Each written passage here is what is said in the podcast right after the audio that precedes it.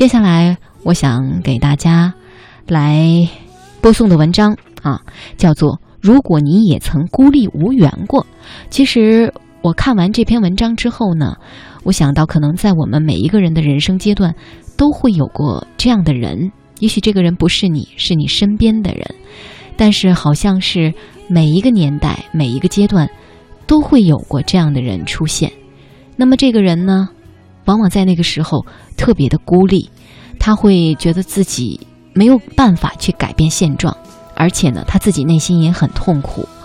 当孤立无援的时候，我们通常特别希望身边能有一个人来支持自己，也特别希望自己能够破茧成蝶，能够突破重围，变成一个自己希望的那个样子。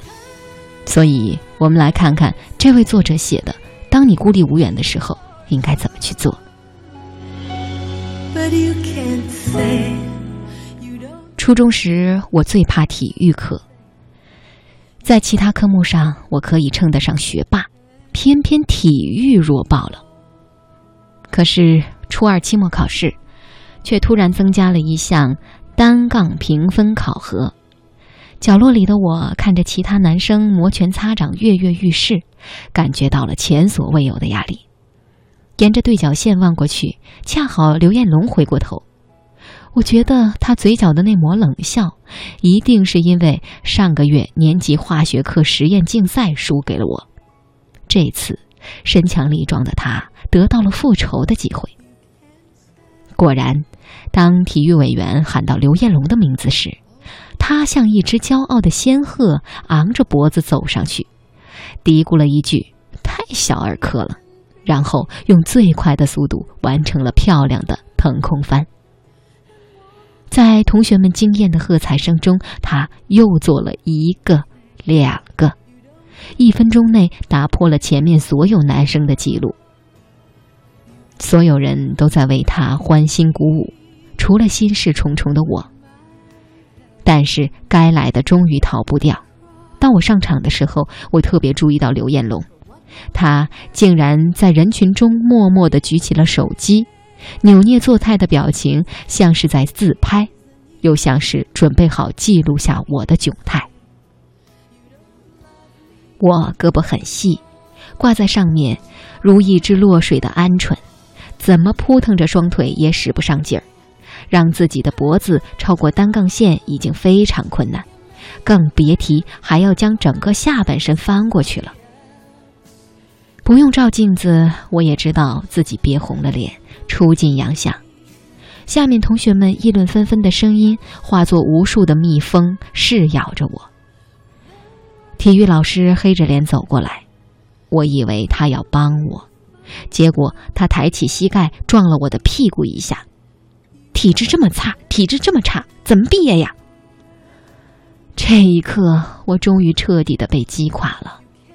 整个人自暴自弃的松手掉下来，退到旁边靠树而坐。体育老师在本子上飞快的写了个数字，不用看我也知道是0分。 You don't love me anymore。如果你也曾孤立无援过，那你一定能够理解我的感受，一定也希望身边出现孙剑锋这样一个英雄。那个英雄他不是你的恋人，甚至不是朋友，只是恰巧路过，用不经意的善举拉了青春悬崖边上的你一把。孙剑锋是最早考完试的一批同学之一，获得了自由活动的特权。这时他刚好从食堂出来，手里多了一瓶冰红茶。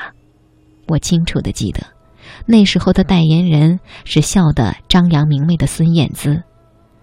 孙剑锋把水递给了大汗淋漓的我，我仰起头一口喝光，然后我站起来，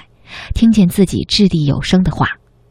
老师，能不能给我一个机会重考？所有人都惊呆了，在他们的注目礼下，我走到单杠下，以勉强及格的成绩通过了那次测试。重新回到地面时，我有种非常想哭的冲动。我曾经以为那是我极致难过时幻想出来化解尴尬的稀薄温暖。可是今年年底的老同学聚会，在东北的孙建峰却对我提起了那桩旧事。或许是混迹北方多时，他的口音居然带上了正宗儿化音，他的肤色也晒成了铜色。他说：“好样的，老同学，当年你那样卷土重来很有勇气呀。”我笑笑朝他举起杯子。那次复试是我给自己争取来的最后一次希望，我也知道自己不能赢过其他所有人，但我可以赢过前一秒的自己，这就足够了。体育方面我已经够弱了，爬到一个新高度还是追赶不上别人，甚至未必能够达到最基本的要求，但我起码尝试着去做到了，而且我做到了。我不是一意孤行要证明别人看走眼，我只是想努力地去证明支持我的那个人独具慧眼。至今我依然记得晴天而立的大树绿荫下，孙建峰转过身去对体育老师一字一句地说：“刚才呀，他一定是被你吓到了，为人师表应该多鼓励学生。”说完他就搭着我的肩膀离开了操场，直到很久以后他才放手。我的“谢谢”两个字卡在喉咙里说不出来，